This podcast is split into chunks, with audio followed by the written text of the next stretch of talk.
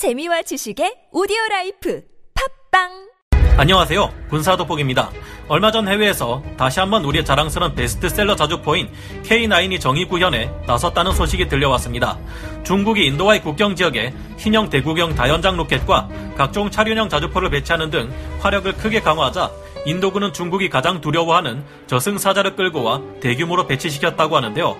인도 현지 언론 매체인 힌두스탄 타임즈의 2일 보도에 따르면 우리 한국이 약간의 개조를 거쳐 인도에 수출한 최신의 자주포 K9 바즈라 자주포 연대가 중국과의 국경 분쟁을 빚고 있는 라다크 분쟁 지역에 또다시 투입되었다고 합니다.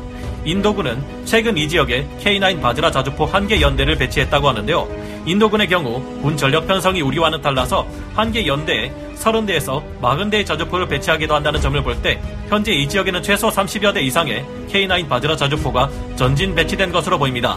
뛰어난 성능을 전 세계에 알린 한국의 K9 자주포를 인도군이 라다크 지역에 전진 배치시킨 이유는 최근 중국 쪽에서 배치한 최신형 155mm 자주포 PCL-181 때문이었는데요. 누가 중국 아니랄까봐 이번에도 역시나 중국에서는 이 PCL-181이 최대 70km의 사거리를 가지고 있기 때문에 인도군의 모든 곡사 포병을 제압할 수 있다고 자신만만합니다.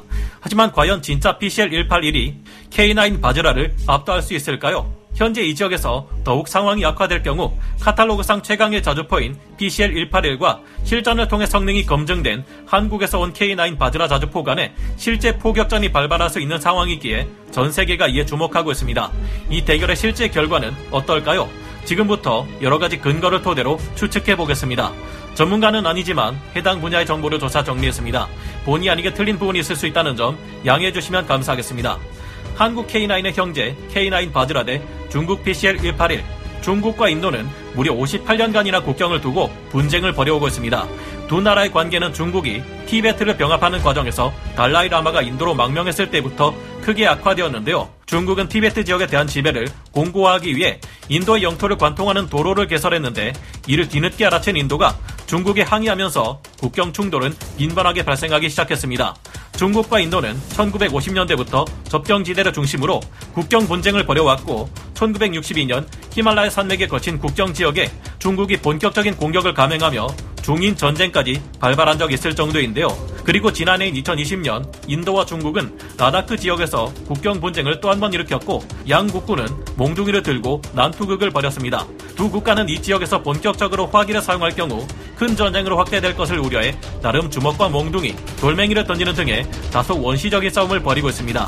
하지만 말이 몽둥이지 실제 사용되었다는 몽둥이들의 상태를 보면 살인마가 등장하는 19금 공포 영화에서나 나올 법한 그런 무기들인데요.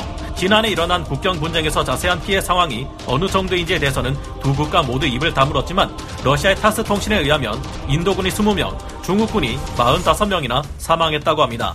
그리고 이제는 이 라다크 지역에 갈수록 인도와 중국이 강한 화력을 가진 무기를 증강 배치하면서 군사적 긴장이 크게 고조되고 있는데요. 군사 전문가들의 분석에 따르면 라다크 지역은 히말라야 산맥이 있는 곳이라 항공기가 뜨기 힘들고 탱크가 움직이기 쉽지 않다고 합니다. 결국 이 지역에서는 강력한 포병이 승패를 가른다는 것이죠. 그래서 이를 알게 된 인도가 중국에 대항하기 위해 가져다 놓은 최종 병기가 바로 우리 한국에서 수출한 K9 썬더의 인도 수출형인 K9 바즈라 자주포입니다. 바즈라라는 단어는 K9의 별명인 천둥을 힌디어로 표현한 단어인데요. 불교에서는 제석천이 아수라를 무찌를 때 쓰는 무기인 금강저라는 뜻도 함께 가지고 있습니다. 인도는 우리 한국에서 K9 바즈라 자주포를 100대 도입해 운용하고 있으며 성능에 크게 만족한 결과 추가 구매를 원하고 있는 상황인데요. 지금까지 여러 영상을 통해 말씀드렸듯이 한국의 하나 디펜스에서 많은 K9 자주포는 전 세계에서 세 손가락 안에 들 정도로 최강의 성능을 자랑하는 두말할 것 없는 베스트셀러 자주포입니다.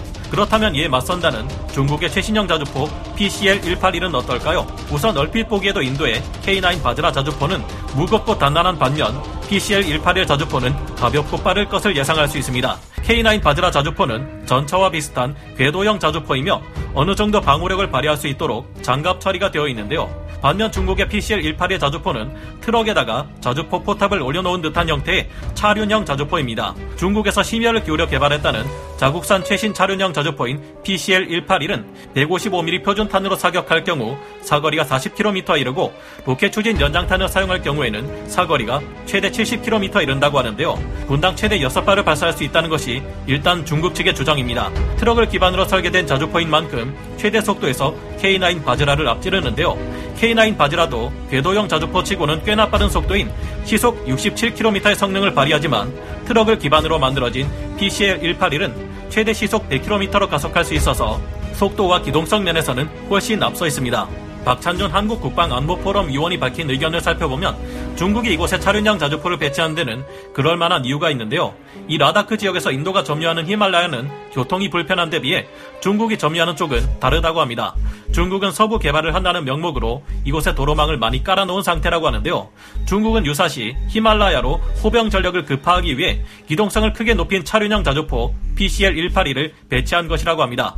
중국군이 생각지 못한 자주포 간 대결의 결정적인 핵심. 하지만 두 자주포의 실제 대결이 어떨지에 대해 좀 더 자세히 생각해 보면 중국군은 왜 이런 생각을 하지 못했을까 하는 의문점이 생길 수밖에 없는데요. 우리 한국의 K9 Thunder 자주포를 기반으로 제작된 K9 바즈라 자주포는 30초라는 짧은 시간 안에 초탄을 발사할 수 있습니다. 자주포를 운용하는 포병 전력은 교전이 발생했을 시 한 자리에서 사격을 가하고 이후에는 위치를 옮겨 적의 반격을 피하는 shoot and scoot가 기본 전술인 것으로 알려져 있는데요. 계속 한 자리에 서서 사격을 하고 있으면 아군 자주포의 위치를 알아낸 적군의 자주포가 반격을 가해 올 것이기 때문이죠. K9 바즈라 자주포는 사격을 가한 뒤 바로 신속한 이동이 가능하며 위치를 옮긴 다음 그 지역에서 또 재빠르게 30초 안에 방열을 마치고 사격을 가할 수 있습니다. 우리 한국군의 경우 숙련된 승무원들의 경우 고작 27초 만에 초탄을 발사하는 놀라운 실력을 보여주기도 하는데요. 인도군의 경우도 충실한 훈련이 뒤따랐다면 충분히 K9 바드라 자주포로 30초 이내 초탄을 발사할 수 있을 겁니다. 게다가 K9 자주포는 고각을 달리하여 15초 이내 세 발을 연속 발사함으로써 동시에 하나의 목표물에 세 발의 포탄을 명중시키는 TOT 일제 사격 또한 가능합니다. 고각을 높게 하면 포탄이 목표물에 약간 늦게 도착한다는 것을 이용해 동시에 세 발의 포탄으로 치명적인 타격을 초기에 가해 일순간에 적들의 사기를 꺾어버릴 수 있는 것이죠. 이후에도 K9 바드라 자주포는 분당 6발에서 8발의 포탄을 사격할 수 있습니다. 그렇다면 빠른 속도와 뛰어난 기동성을 가졌다는 사륜형 자주포 PCL-181은 어떨까요? PCL-181은 속도가 빠르지만 문제는 사격하는데 시간이 한참 걸리는 데 있다고 합니다. 그 이유는 PCL-181 자주포가 개방형 자주포이기 때문인데요. 이런 형태의 자주포는 포를 쏘려고 할 경우 직접 사람이 내려서 뒤로 간 다음 방열을 하고 포탄을 꺼내 장전을 하고 포탄 발사 시에 필요한 장약도 넣어주고 하는 활동을 직접 사람이 해야 한다고 합니다. 물론 반동을 제어하기 위한 spade를 내려서 땅에 박아야 하기 때문에 그만큼 사격에 걸리는 시간이 늦다고 합니다. 초탄 사격을 가하고 나면 다시 또 spade를 들어올리고 뒤에 탄 사람이 다시 차량의 운전석 쪽으로 이동해 탑승한 다음 이동해야 하고 다시 사격하려면 또 다시 spade를 내리고 사람이 내려서 방열하고 포탄을 장전하고 장약도 넣어주고 하는 이런 피곤한 짓을 부지런히 반복해야 한다는 것인데요. PCL-181 자주포는 분당 최대 6발을 발사할 수 있는 것으로 알려져 있지만 이처럼 이동간 사격에 있어서는 불편한 점이 한두 가지가 아니기에 그 빠른 이동 속도도 결국 별 의미가 없지 않을까 생각됩니다.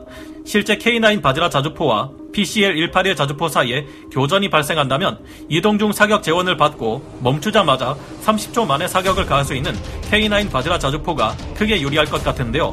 결정적으로 실제 K9 바즈라 자주포와 PCL-181 자주포와 비슷한 성능의 자주포가 실전에서 부딪힌 결과가 이미 있습니다. 2019년 인도는 중국의 동맹인 파키스탄과 국경 분쟁에서 K9 바드라 자주포를 동원해 파키스탄의 SH-15 자주포와 격돌 했는데요. SH-15 자주포는 중국의 PCL-181 자주포의 수출형입니다. 떠도는 소문에 의하면 열대 K9 바드라 자주포가 이때 포격전에서 33대 SH-15 자주포를 박살냈다느니 열대 K9 바드라 자주포가 36대 SH-15 자주포를 박살냈다느니 하는 말들이 많지만 실제 정확한 전과는 불분명합니다. 다만 인도가 이 포격전 이후 K9 바드라의 성능에 크게 만족했고 이후 추가 주문할 것을 검토하고 있다는 것만은 분명한 사실인데요. 반면 파키스탄이 SH-15 자주포를 더 도입하겠다는 말은 들리지 않는 것으로 보아 당시의 실제 교전 결과가 어땠을지는 긴 말할 필요가 없을 듯합니다. 박찬준 의원이 밝힌 바에 따르면 만약 BCL-181이 먼저 공격한다고 하더라도 방어력이 더 뛰어난 K9 바드라 자주포가 이를 막아내고 반격에 나설 가능성이 크다고 하는데요. 특히 K9 바드라 자주포는 수적 열세에 놓이더라도 TOT 사격을 통해 BCL-181과 대등하게 싸울 수 있을 정도라고 합니다. 물론 어떤 경우에도 누군가 희생될 수밖에 없는 것이 전투인 만큼 교전이 일어나지 않기를 바랍니다. 하지만 중국의 횡포로 어쩔 수 없이 전쟁이 일어난다면 우리 한국에서 수출된 K9 바드라 자주포가 중국의 BCL-181 자주포에게 본때를 보여줄 수 있기를 기대해봅니다. 오늘 군사 돋보기 역사 마치고요. 다음 시간에 다시 돌아오겠습니다. 감사합니다. 영상을 재밌게 보셨다면 구독, 좋아요, 알림 설정 부탁드리겠습니다.